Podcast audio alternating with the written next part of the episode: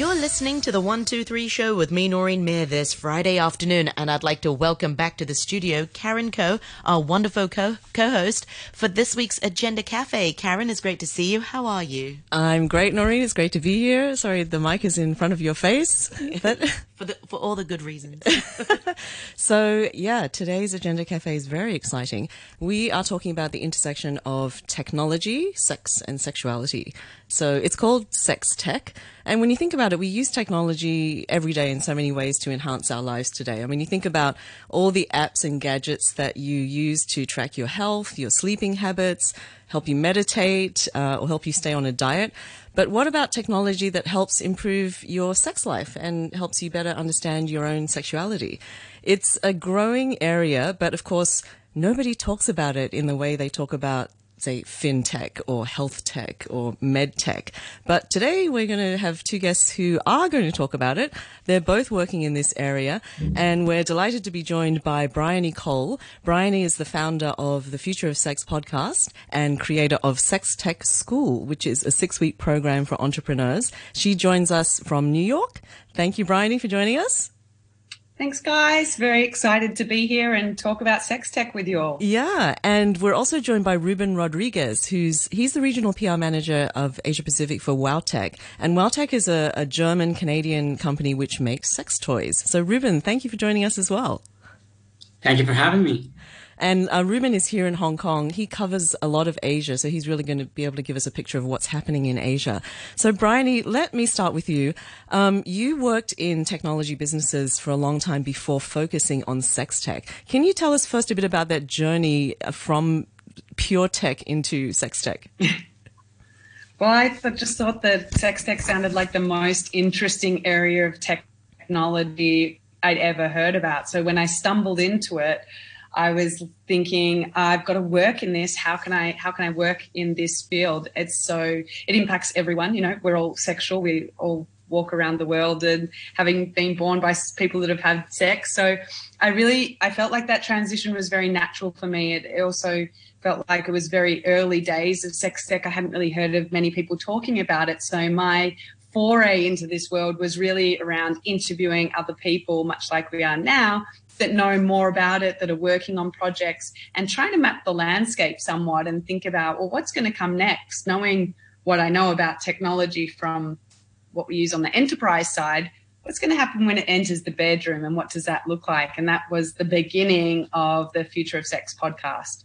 And tell us then, what exactly is sex tech? Because I think there's a lot of um, misperceptions about what it is. I mean, it's more than just vibrators and robots, right? Yeah, yeah. A lot of people will go for the the robots call, but if we think about sex tech as really a compound of two words, sexuality and technology, then it's much more than robots. Sexuality encompassing things like education, health, um, assault reporting, human trafficking, the pleasure and the protection aspects of sexuality, and then how that intersects with all the technology that we use in our lives today, whether that's apps or websites, um, AR, VR, AI, all the sexy technology, right down to simple tools, which are technology, you know, tools that allow us to do things. Um, it's such a broad industry, and really um, some good examples of that are like sex education apps. We're seeing a lot of that at the moment, or female focused audio erotica is also a growing sex tech field, as well as the obvious, like, um, you know, robots. I actually just inter- interviewed someone today that has four dolls at home and is hoping to get a sex robot. And, um, and then yeah right down to stuff that's around sexual health and looking at sti prevention and how how technology can help improve medicine and our, our health of um, our sexual selves. So it's a huge range of products and services, but why don't we hear about it? I mean, why is it different from other industries? Yeah, I think we've got so much trouble uh, everywhere, the world over, talking about sex, right? Even though we have it, we still struggle to talk about it. We're brought up in a culture pretty much the world over, even though it varies in terms of sex education, but thinking that sex is something that isn't to be talked about and that is something that is to be done behind closed doors and not communicated about at all. So when you try and you know bust the doors wide open and start talking about that even in a business context it is really difficult because we don't we haven't been taught the tools as as kids to be able to talk about it in a way that talk about relationships or all the things that make sex great we sort of yeah education really needs to catch up and i think that's the real culprit is we've, we've got shocking sex education yeah, I think you you hit the nail on the head earlier in your intro, uh, Bryony, and and that is our parents had sex. That's why we're here, and you know their parents had Right. sex. You know, and um, you mentioned just now also about sex education. Is it cultural? I mean, it, are things a bit better in the West? I mean, we often talk about things. You know, there's really zero of sex education here in Hong Kong. Um, I think we interviewed a few guests in the past where um, they talked about their period. It was a period company who went there to sort of sell pads. That was their sex education. It's quite shocking. Right. Um, are Yeah. things a bit better um, in other places? Do you do you think? I think everyone I speak to says they had a pretty average sex education. I think it's still stuck. It, of course, there are cultural nuances into how that's explained, but still, there's a lot of sort of, you know, we we show kids how to put a condom on a banana or get them to watch a documentary of animals mating as if that would explain sexual relationships and health and everything there is to know about fantasies and and things that um, impact our sexual expression. So I think pretty much the world over we're behind. Um, I think Europe and the Nordics stand out as like really the best in the world, but even so, then you know we're still struggling to talk about this in in society, which leads to just all these challenges around not only business but you know how we how we respect one another and how we treat each other. Yeah, well, let's also bring in Ruben into this discussion. Thank you very much for joining us uh, this afternoon, Ruben, and thank you very much for waiting very patiently. And Ruben is the regional PR manager of A- for APAC for WowTech. Uh, tell us about WowTech. Yeah, so uh, WowTech is one of the world leaders in what we nowadays call the pleasure wellness industry. So uh, this is sort of the evolution of the very traditional sex toy industry. Uh, th- this industry is now heading towards a, a moment of considering wellness and, uh, well, pleasure as, a, as another side of wellness. And uh, that's uh, increasingly how we market and elaborate and also like uh, craft our sex toys, thinking how they can add a uh, benefit, a pleasure benefit to the lives of, uh, of people all over the world. So it's a very, very exciting uh, moment for us. Mm. Yeah, well, let's talk about these sex toys. When I think of sex toys, I think of sort of a, a veiny, dildo looking type. You know, that's maybe that's very old fashioned. You know, maybe let's talk about the evolution. What do sex toys look like these days, and how how has it sort of evolved in in, in the years? Sure. Well, uh, sex toys nowadays uh, Sorry, did I increasingly. say veiny? You did. it's only because she has one in her office drawer. You still have some sex toys that are a little bit veiny around, uh, but increasingly those are the minority. Uh, increasingly, sex toys nowadays look like uh, like nothing in particular, really. Some of them have an egg shape. Some of them have like a like a, a, computer mouse shape. Some of them look like a Bluetooth speaker. Some of them look like any other piece of technology, really, that you may have around the house. Because at the end of the day, that's what, in, in in one way, what they actually are. They're a piece of technology. They have uh, Bluetooth connectors. They have uh, vibrations inside. They uh, have a plastic cover on the outside, right? So in in many ways, they're not so different to any other consumer technology product that we might have at home, like our computers, like our TVs, like everything else. So increasingly, they're looking like a lifestyle accessory uh, that you may that you may own, and that has a function, which is to provide pleasure to your body, either either for yourself or uh, in connection with your partner, um, or increasingly also through the virtual world, thanks to the apps that nowadays can also connect to sex toys. So yeah, uh, I think that the that evolution has happened, um, yeah, quite quite swiftly over the last few years, and it's uh, increasing and accelerating. Mm. What What about um, in the past stigma about owning a sex toy or going to buy a sex toy? Because before you could only buy a sex toy in a sex shop. People were embarrassed to go in. There, there was a feeling of oh, you you're only in here because you're deviant or you know something like that. How how has that changed, and um, how are sex toys becoming more of a mainstream product? Mm-hmm. Well, uh, I think that there's different aspects to that question. It's a very, very interesting question. Um, I think that first of all, um, the sex toy shops have changed a lot as well. Uh, nowadays, even here in Hong Kong, we have uh, very good examples uh, in central places like you know in, in the central business district here of Hong Kong. We have Sally's Toy, for example. That um, that's a pretty boutique kind of feel when you enter inside, and and when you walk around, uh, the toys are presented in a sort of very wellness, very boutique kind of approach. Uh, a lot of places globally have have evolved uh, in order to attract more uh, mainstream audiences in order to make sure then that people don't get afraid of entering a sex shop. Like so Ann Summers in the UK. I think I remember there was a pick and mix sort of, or maybe no, they sold um, penis looking like pastas or some. It was just fun, you know. They had a lot of fun. Right. Yeah, it didn't feel like just a sex shop. Yeah. You know, you can buy pasta there, for example, or yeah. sweets. Yeah. anyway, sorry. Yeah. No, no worries. That, uh, that's a good example of how retailers are trying their best to appeal to broad audiences and uh, sort of destigmatize that view that a lot of people have of the sex shop. But apart from that, it's not just that the sex shops have improved their sort of uh, mainstream appeal. We also have the online movement. There's a lot of players, such as uh, in Australia, we have Lovehoney, for example. In other places globally, uh, we, we, have many other online retailers who have made a big effort in bringing this uh, pleasure wellness conversation online and selling products online. And apart from that, uh, mainstream shops, mainstream pharmacies, uh, and chains, um, not just in, in Europe and in the US, but also here in Asia, they're increasingly realizing of the huge uh, market potential of these products and the added value that in a post-COVID world they can they can bring to to humans and to, to people who also buy perhaps medicines or who also buy perhaps many other things that they sell in their stores. So um, so we're seeing an increasing amount of uh, pharmacies and uh, sort of health related um, shops, whether online or offline, that are increasingly assorting sex uh, toys as well. Uh, and that in if we put that together with how the packaging of, of sex toys nowadays really look like a wellness or a tech product, it makes it a, a very good fit for these for these new stores. Mm.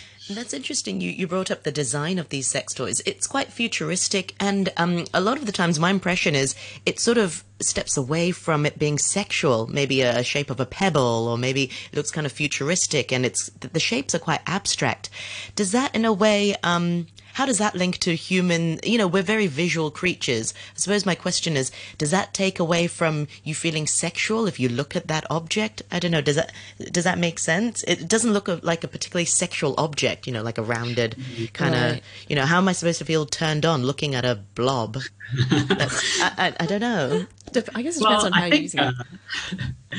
Uh, my personal take on that one, and what uh, what I think the technology aspect of it uh, is trying to do is really focusing on the function. I think that before, uh, in the origins of, of the sex toy uh, sort of world, there was a huge focus on, on the on the shape, on the looks of, of the toy. Uh, but I think that increasingly it's more about the technology and about the actual capabilities from a technology point of view the toy can uh, you know achieve. We're talking, for example, one of our brands, Womanizer, uh, thousands of women globally have reported that they can experience an intense orgasm in 30 seconds. So we're talking about uh, a kind of technology that is able to provide a lot of value to your body. It's not necessarily about the shape or how it looks. We want it to look discreet. We want it to look mainstream. Yes. We want every woman to make sure that she's uh, comfortable owning a womanizer in her bedroom uh, or even in her bag or even uh, anywhere where she would actually put any lifestyle accessory. Yeah, so I, I think, think, that's great. Yeah, absolutely. Um, Bryony? Yeah, I think, you know, I think that comes down to the idea that toys don't necessarily have to replicate a human body part. In fact, they're an enhancement to the experience. And so, so much of the shame and the stigma around toys and the difficulty in having conversations, especially in heterosexual relationships, is I'm introducing this thing and oh no, it looks like it's going to replace me or my human part. Yeah um, and that can be really intimidating. So taking it, taking that away, and making this look like a beautiful piece that you know could sit on a coffee table, an art piece, a, a sculpture piece, um, kind of strips away that that idea that this is a replacement. In fact, it's an enhancement. It's you know, it's like a fashion item and it's accessory. It's something designed to, to yeah, as Ruben was saying, function with all the amazing things that your body does while also you know inviting someone else in if that's the case to experience or have sex um, together. Absolutely. Mm. I've seen one that sort of, you know, you can wear it as a necklace. The little bullets. Mm-hmm. Yeah. yeah. yeah. It's quite elegant. Yeah. They, they do, yeah. the designs really have changed. Um, and I mean, obviously, like in any product or service, you need to do your research. You know, you need to invest to, to make products that people actually want. So, Bryony, from an entrepreneur's point of view, what are the biggest hurdles that entrepreneurs come up against when they're trying to develop products and services in sex tech? I just missed the first part of that question. Oh, from from an entrepreneur's point of view, what are some of the challenges and hurdles that um, they come up against when they're trying to to develop new products and get investors interested? Mm, yeah, well, there's a lot of challenges that aren't um, something you typically face in, you know, we call it out ed tech or health tech or fintech, um, because back to that idea that sex is still really difficult to talk about even in 2020, and so there's numerous challenges. The first one, a big one being money, right? So how to access investment and also how to even open a bank account um, when you have sex in your business title or you could be conceived as being an adult product. Um, and there's all sorts of laws and regulations around that from morality clauses with VCs to different um, regulations determining you know which which bank you you can go with. Um, once you've got the money or you've decided to fund yourself, maybe you've gone a friends and family route if you have that available to you. Other entrepreneurs will go the crowdfunding route, which is great because you can prove that you know your idea's got some legs and you've got customers already. But even then, um, it's very difficult, not to dissuade anyone, but it's difficult in terms of finding manufacturers to work with that are comfortable. Again, with this stigmatized industry, um, you're going to face challenges with government as well. If you're applying for government loans, small business loans, that sort of thing are, often aren't available to you.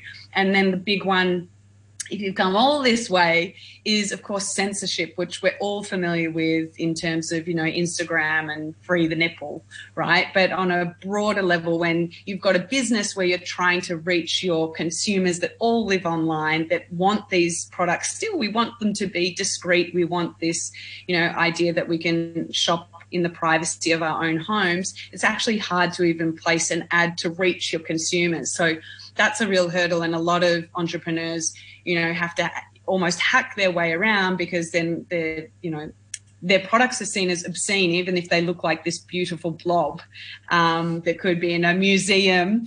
They're they're they're not able to advertise, and so you know, growing a community, um, working with an email provider, and growing your email list. These are some of the things that are really important when you're faced with these challenges. Almost like at every step of the process, which a normal small business or entrepreneur would be just ticking boxes. You're like, oh, now we're, now we're up to this one. So it's a constant challenge. And I think why so many people that work in this industry are so passionate that have to have that passion to get them through and to stay in it because um, it's tough. Yeah. yeah. Well, yeah. let's go uh, for the 2.30 news and we'll return to this really interesting uh, discussion uh, with Bryony and also Ruben and Karen this afternoon. Three o'clock. Welcome back. You're listening to the Agenda Cafe this afternoon with me, Karen Coe, and Noreen Mir on the 123 show. And today we are talking about sex tech. We're finding all about this uh, industry with two guests Bryony Cole, who is the founder of Future of Sex podcast and creator of Sex Tech School, which is a six week program for entrepreneurs, joining us from New York, and Ruben Rodriguez, who's the regional PR manager of Asia Pacific for WowTech, which is a German Canadian company which makes sex toys. So before the break, we were talking about entrepreneurs in this industry and how difficult it is for them. Bryony, at the same time, this is a valuable industry, isn't it? I mean, it's it's worth a lot and it's going to be worth a lot. Yeah, that's the tricky thing is we see these huge numbers around the valuation of the industry. You know, for a while there it was like sex tech's a $30 billion industry. Now we see projections around more, I think, moving into how Ruben described as like a pleasure and wellness industry is generally more acceptable and, and sort of this broadband, the sexual wellness industry in the next six years um, is, is, I think, topping around 123 billion. So huge numbers, a lot of money there. It's a very profitable industry. We all want to have better sex, more efficient sex, more, you know, pleasure in our lives.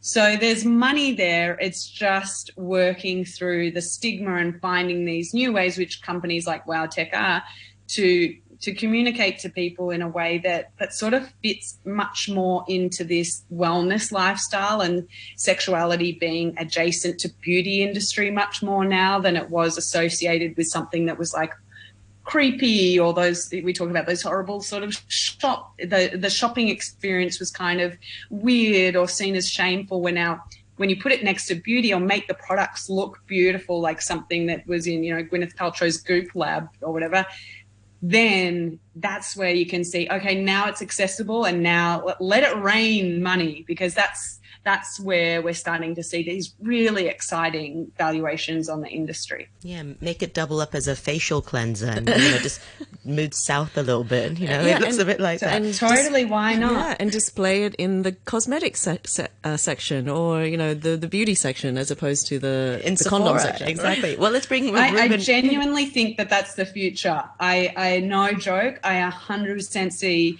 vibrators in Sephora yeah. in like the next two years for sure. Yeah, I, I they're not already there. Yeah. or maybe people, oh, it's a facial cleanser, but you know. Um, yeah, I, I think it's totally uh, similar yeah, technology. I think that's reality. Exactly. Yeah, Ultrasonic. Um, well, Ruben, um, you know, you, you, are the PR manager uh, for, for, for WowTech. So let's talk about the hurdles or the challenges that you've had. I mean, from my understanding, can you, you know, have ads on social media? For sex toys. T- talk us through that. Right. So exactly, just as uh, Bryony was saying just now, um, obviously WowTech is, is already a bit bigger than some of the uh, entrepreneurs that are starting now to to to explore uh, the world of sex tech, right? And and uh, even for a bigger company like ours, it really is not easy to find ways to reach your consumers. In fact, I think that the companies that, that lead the industry are constantly reinventing the wheel as to like what is really possible and pushing the boundaries as much as possible um, by by trying to conform to the rules of social media platforms like Facebook, where uh, pleasure is already forbidden in Facebook advertising rules. Any conversation that uh, advertises or promotes pleasure is uh, forbidden to advertise on Facebook, for example. Really? So this is one one thing that um, yeah yeah that's uh, that's, I can vouch for that because I tried to do a lot of, you know, search in my Google, you know, sex toys, this, yeah. sex, and it you didn't come up as ads. So you're not allowed to use the word pleasure, really?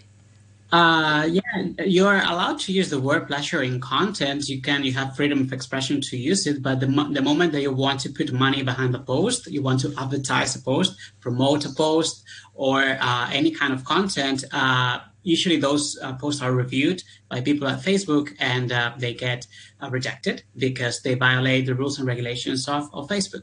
So, um, so yeah, ad rejection is one of the big topics and one of the easiest ones to talk about. But uh, there's there's other restrictions, and in fact, uh, in countries like Australia, for example, which we were talking about just now, there are even like uh, political parties that that that help bring all these issues into parliament. Uh, for example, there's the Reason Party, which used to be called the Sex Party, and there's uh, in the Victorian Legislative Council, there's someone called Victor- uh, Fiona Patten, who usually is is a big advocate of the sex toy industry, and she usually talks to all the players in the industry to understand, you know, what what are some of the issues and, and difficulties that you currently have, and how we can uh, overcome them, you know, as a country from a legislative point of view. Uh, obviously, this is possible in a country that's English speaking, like Australia, for example. In places like Hong Kong, the uh, and like other countries as well, uh, the conversation is a bit more difficult to have. Uh, it's not seen immediately as as relevant, so the legislative framework takes a little bit, I think, longer to be modified or changed, uh, and uh, we don't see a lot of uh, movement in that in that space. To be honest, there's also a bit of a language difference when it comes to education and awareness. Uh, obviously, there's a lot of information in English out there about uh, sex tech, which is a relatively new topic, but a lot of people are interested in it and publish content about it. So it's accessible information.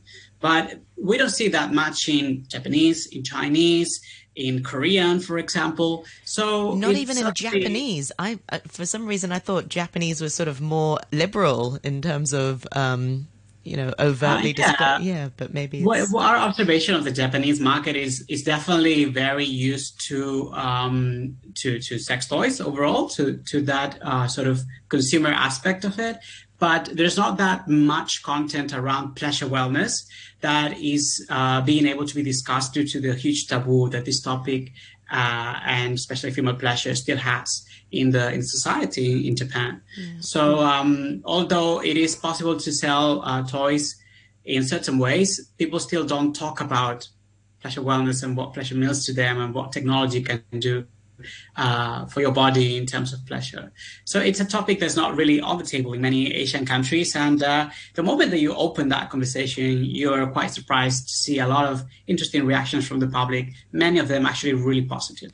Yeah. Are there any sort of countries or any places in the world where it is sort of a pioneer? Um, I don't know, Amsterdam comes to mind. Are there sort of places where it's really acceptable and, you know, there are sex toy stores everywhere and, and you know, more relaxed uh, regulations in terms of advertising? Well, from my experience, um, from the WowTech experience, uh, we are very strong in the Northern European countries where we have pretty much no issue at all reaching out to the media um, and it's it's a usually very liberal uh, mindsets uh, around uh, Northern European countries, and it is quite possible to to talk about pleasure wellness in a very open way. Uh, I would say uh, a country like Australia here in Asia as well, it's quite open. There's a lot of people, a lot of uh, very interesting sexologists and people that create content around pleasure wellness who it's like a bit of a new movement. It's a, a bit of a new group of people online that uh, create super cool content around this topic. And it's a, a beautiful thing to, to watch and observe.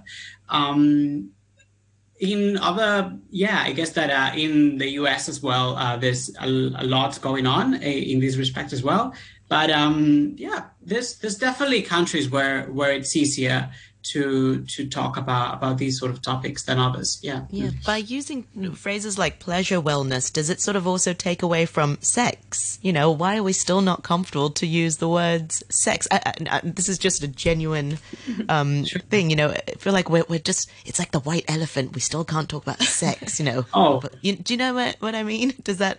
Yeah, no, Ruben. I, I think uh, for for us in definitely water, we're not afraid of the word sex toy, and we're actually quite quite proud of it. But uh, we try to use for the general well public, as yeah. much as possible because it helps a lot open up the minds of the people. Suddenly, um, you know, like you sex. Obviously when we look at, at, the broader topic of, of, sex it can be many things. You can have sex with a partner which is what most a lot of people in, interpret uh, whether or not they're knowledgeable about this topic. You can have sex with yourself as well. You can you can when you have sex with yourself you usually focus mostly on pleasure right? How to pleasure your body. So when you start looking at at uh, uh, sex uh, as, a, as a way of achieving pleasure for yourself then uh, you start looking into that wellness element, right? That uh, that brings to your life something like yoga, for example. You may do yoga because it enhances your flexibility, because it helps your mindset, because because it, it makes you feel more relaxed. Well, then um, a sex toy it can be a tool to achieve a better uh, quality of pleasure wellness. So that's the reason why we try to use that that word a bit more. Um, but we are definitely not not ashamed of the sex toy industry. We I think are pretty uh, proud, uh, you know, player in in the industry uh, with tons of interesting technology. So yeah, Bryony, it sounds like we need more leadership voices to uh, make everyone more comfortable about talking about sex for one, and then about the, the you know the associated uh, industries like sex tech. Yeah, we definitely need more voices talking about it. I think that helps normalize the conversation. Even, you know, your podcast is like where can people go? We don't want people just landing on Google and random, you know, sources because then you sort of fall down the rabbit hole of the internet and end up with some crazy information. So I think the more that we have these authority figures, leaders in the space that we're able to point to and say, hey, there's great source of information. I think that's really important, A, for getting good info, but B, for giving people permission to talk about it. You know, I find with my podcast in Future of Sex, as soon as I tell people I've got this podcast and this is what I'm working on and, and in a normal way, um, it's very disarming, you know, the more vulnerable I guess you can be and that immediately people feel like they have permission then to talk about it in a normal way. And I think that's like a takeaway for anyone that wants to talk about sex is just to sort of start those conversations with a friend or a partner um,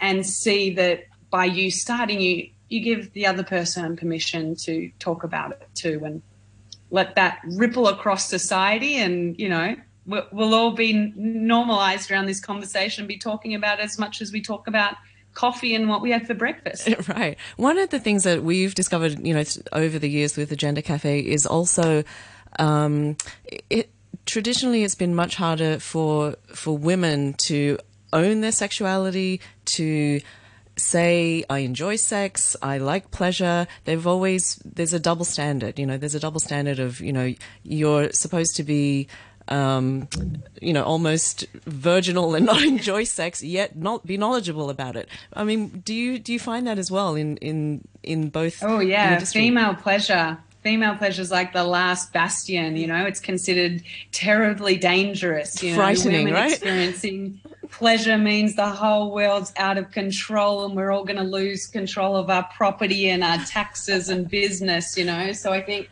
it is slowly changing and you know, we, the most significant changes I often see are reflected in screens, whether that's on social media or on like the media that we're watching, streaming shows. And, you know, we can go back to prior to Instagram. We all kind of remember Sex in the City and how that changed the way women talked about sex and pleasure, but still in the same breath, the way that pleasure was talked about was hilarious, you know, which is great. It's a very disarming way to talk about female pleasure.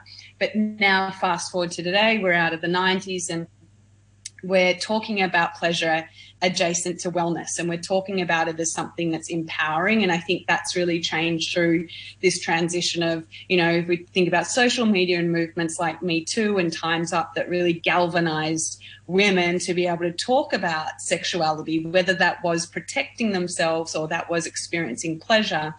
And so we're we're slowly seeing that change you know women's female pleasure is is not as dangerous, but I still think we've got a long way to go. But um, I don't know where I was going with that, other than you know we're tra- we're tracking that timeline and hopefully looking to the shows that we have as the shows I see in Australia and the US where I'm based today are really sort of affirming of the fact that we're showing different body types, different sexual orientations and preferences, and different expressions of sexual pleasure that don't just rely on hilarity. Mm, yeah. And so, Bryony, one of the other things that you do is you run what's called sex tech hackathons. Can, can you tell us what they are, how they work, and, and what's the idea behind them? Yeah, sex tech hackathons are really to encourage more innovation in this industry and encourage people that may not know how to get involved in sex tech to just take that first step. And so the hackathons run over traditionally a weekend. They're sort of this 48 to 72 hour program where you'll come in often by yourself, but with a bunch of strangers and form teams with these strangers and work on problems in society around sex tech. So we may say, how do we improve sex education for teenage boys? Or how do we provide more sexual expression for people with disabilities? Or how do we how do we provide sexual health to remote populations? And then you would, you know, form a team and work on these issues through, you know, using technology and you might just have branding skills. Maybe you're a therapist, maybe you're just a student and develop these projects over a weekend. And it's a really fun, fast way to sort of get to a prototype and just start thinking about ideas and making something. I think that's the biggest barrier, other than the obvious stigma to getting going as an entrepreneur in this industry, is actually just putting something out there and making something. So hackathons are a way of, of getting access to that. And also at an industry level, it's sort of like providing some momentum for new voices, for some diverse voices to come through that typically don't have access to capital or, or you know, the, a traditional way up the ladder. Mm. And do do some of these entrepreneurs actually get something to market, whether it's a service or, or a product? You know, we've had various levels of success. To be honest, I think going through a weekend is a is a big ask to get something to market. But we've had, you know, really interesting concepts come to life. We had a remote control vibrator for women, um, well, vulva owners that were in wheelchairs, which was super interesting. A hands free one, and now we look, you know three years later, three years later, yeah, from that hackathon, we have a company called Handy that weren't part of the hackathon, but are Australian Canadian company that are designing just that sex toys for people with mobility issues. Um, we've had agencies for sex tech companies built, realizing the problems around censorship and how do we do how do we do that? Like how do we hack that system? So the prototypes, I think, you know, there's not no huge success story yet, but what they are is they sort of point to these insights of like what's missing in the industry, what can happen, and and from that, you know, after three years of doing the hackathons, launching this school, which was a much more cool. comprehensive education to do not just a weekend, but you're in it for six weeks, and then that's sort of giving you more of the the tools and the tool set to be able to go, oh, here's how I build the brand here's the mechanics of the business model and moving it from like an idea on a whiteboard or a PowerPoint to something that is actually ready to launch. Mm, that's amazing. I think uh, so I think it's uh, yeah no I think it's a truly it's it's a truly amazing story why what is being done with the sex hackathons. I think um, it also helps uh, put in perspective the fact that this is a research and development industry, just like any other out there. When you look at when you look at um, you know companies like like Facebook or like Google or like any other technology business out there, it started from scratch, sometimes in the back of your garage, and and I think that these hackathons uh, do a lot to kind of put the spotlight on innovators that have an interest in pleasure uh, or in the sex uh, toy or in the sex service or whatever um, related, uh, you know, industry, and, uh, and they decide to innovate and have creative ideas in order to solve human problems. So I think it, it, these kind of events and and uh, sort of uh, environments for people to create uh, new things do a lot to improve definitely the quality of the of the industry and add a, a different dimension that everyone's familiar with. Um, that conversation about access to capital, innovators, entrepreneurs. That is a story that that I think is more incipient, but that the sex toy industry and the the, the um, wellness industry overall is, is also living at the moment. I mean, it's true. When you think about, for example, even like WowTech, you, you have to employ people who are engineers, who are designers, who are good at robotics. Yeah. Um, very good. yes, exactly. on, on the design side. And then in, in terms of research, you also do a lot of global research about your customer base and, and potential customer base, right? Absolutely. There's a lack of um, global research uh, when it comes to pleasure and, and, sex. And it's a topic that, in, uh, while there are uh, some bodies that, that, do actually do research on these things, it is largely comparatively ignored or, or like not very, there's not a lot of attention that goes into this industry from an overall perspective. So we try as a company to, to uh, gather our own insights uh, when it comes to uh, research, market research, consumer research, etc. And uh, apart from that, we also create interesting initiatives. For example, very recently we we started to run the uh, the masturbation initiative with uh, with the Womanizer brand, where we're trying to show that uh, masturbation can help with period pain in female bodies. So uh, that is perhaps a health angle that not a lot of people can think about it um, in a, in a first instance. But when you start reading about the topic, there have been some initial research out there that do point to that fact, but nobody has gone and explored uh, this topic really in depth yet. So we're trying our best to put the spotlight with these initiatives there, and um, uh, we're running a bit of a small study with a thousand people globally from every country that we're present in, in order to uh, really understand whether or not we can find some evidence on that. So yeah, so I think there's there's definitely a lot of room for for growth, for investment, for finding out uh, new things and insights and data about our bodies and our pleasure that we currently sort of somehow there's no uh, corporate or global or, or, scholar interest in exploring it. Um, Ruben, I know that you guys recently did some research on masturbation um, in Asia. Can you share some of the interesting data points from that? Sure, I have it here. Just uh, I have a bit of a uh, a sheet with all the different data that we found out. So the initiative was called the Equal Masturbation Day. So this is again for the for the Womanizer brand, which is a brand that talks a lot about female empowerment and uh, has uh, females at the center of the conversation. Absolutely. So um, for Womanizer in this campaign, we wanted to do something similar to the equal pay uh, or pay gap uh, calculation that uh, shows that there's a difference in terms of payment when it comes to males and females globally. So the payment gap is different in, in every country, and it's a sign of, uh, uh, you know, uh, how uh, well perceived or well rewarded are females in every single country. So in Asia, we have found uh, very interesting data, the masturbation gap, um, which is what we're looking at. We're looking at uh, whether um, there is a difference in the masturbation habits between females and males. It is actually quite high in some of the Asian countries. Uh, the highest one uh, that we have found through our own research in Asia Pacific, sorry, is in in Singapore, uh, where we see a 79% masturbation gap. So it means that uh, females uh, masturbate 79, sorry, men masturbate 79% more than females. We're looking at an average of 136 times for men and only 54, sorry, 28 times only for females. So that's an interesting point, point of data when you look at the actual reasons, uh, they're very different, but some of the reasons why some women have pointed out they masturbate a bit less is because uh, there's less uh, awareness of uh, sexual education, less awareness of pleasure, less um, sometimes interest um, in, in exploring this side. They haven't heard that much about the wellness aspect of, um, of sex in or, or masturbation. Uh, so uh, in Hong Kong, we see very different um, reasons why the masturbation gap may exist is not actually as big as in Singapore, but uh, women report that uh, they live in smaller spaces. There's less access to privacy, less time. Females in, in Hong Kong are, are very busy. They have very busy jobs. We know that our city is a fast-paced city, so not everyone can find the right time or moment for, for pleasure. So yeah, we can see that there's definitely a lot of different insights that we've been gathering that point at different reasons why um, females uh, can uh, masturbate uh, less than men. Mm. Wow, interesting yeah. data, right? Very interesting yeah. data.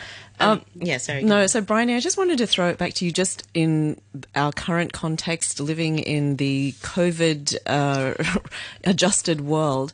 You know, it's had a lot of impact on relationships, um, on, you know, sexuality for people. What are some of the challenges that sex tech could help address in, in what is kind of the new normal?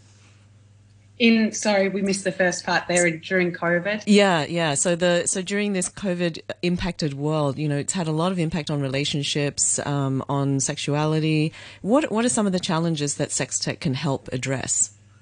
Oh yes, well, yeah. I mean, everything to do with intimacy, I think, has been we've realized, first of all, that intimacy is essential as food, as water to nourish our lives and to be human.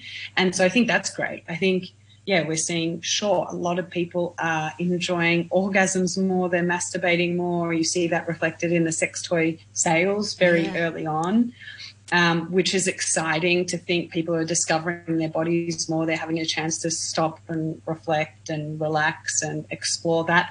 Um, I think we've got beyond that now. As you said, we're in this new normal where people are now um, going, okay, well, this is this is sort of the the new rhythm of life, and how do I connect with a potential partner or my partner at home? And so, how can technology assist with that? Now, that might not be a sex toy; it can be, and that's fun, and that's a way to, um, you know, Lovehoney did this great survey in the US with.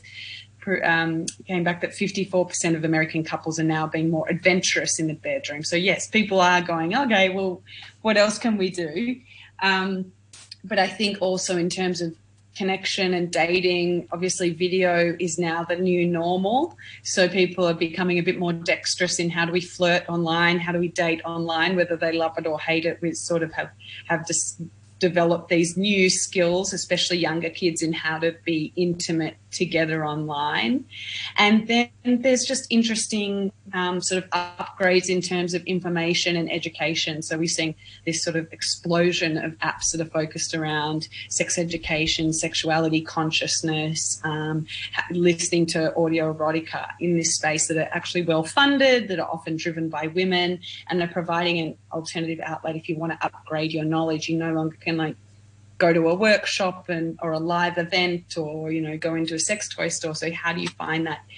And um, it's often an app on your phone which i think is really exciting. It means we're having more interesting sex but we're also keen to learn more about it. You know it's not just about the physical sense but it's about well how do i upgrade my emotional intelligence around sex and my intellectual you know curiosity around what's possible with my sexuality which they're all good signs. And then the numbers obviously point to very good signs of business too. So hopefully now we've normalized masturbation and, and people are excited to sort of see what else is there beyond just tee hee, it's a sex toy, you know?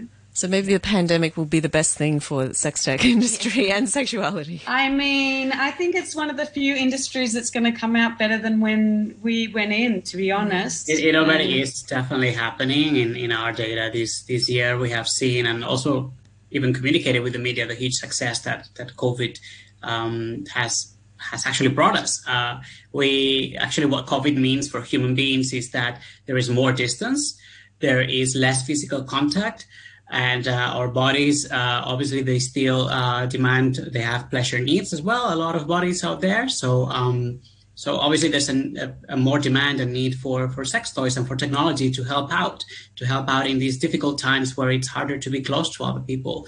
So our sales have definitely uh, increased for, I think that for, for the industry as an overall, uh, we, we were all a bit kind of scared of what this would mean at the very beginning of the year. We weren't really sure, oh, but people are not going outdoors. So how are they going to buy our toys? Well, our online sales have just uh, basically gone up the roof. They've, they've increased uh, a lot for all the players in the industry. I think it's a very interesting moment uh, for, for, for online and, and for uh, new technologies when it comes to sex tech. I think that uh, also an interesting thing that's happening is that um, apart from uh, we, we've talked about about female pleasure and about how important uh, sex toys and, and pleasure wellness is being for, for that conversation. We talked as well about shared connections, about couples accessing technology together and even overcoming distance and things like that through through uh, technology. Another thing that is increasingly happening as well is male pleasure is also uh, a conversation that I think will have its big moment in the next few years when uh, men will sort of discover and we are developing even in WowTech and also all companies out there new pieces of technology, new uh, technological breakthroughs that uh, you know help stimulate the, the, male body in ways that perhaps men have never experienced before, and um, that will be also a bit of a realization moment for, for many men out there that there is more to the pleasure conversation than uh, than well than simple connotations or, or simple um, affirmations uh, about masturbation, etc. Yeah. So it, it, should be a very interesting uh,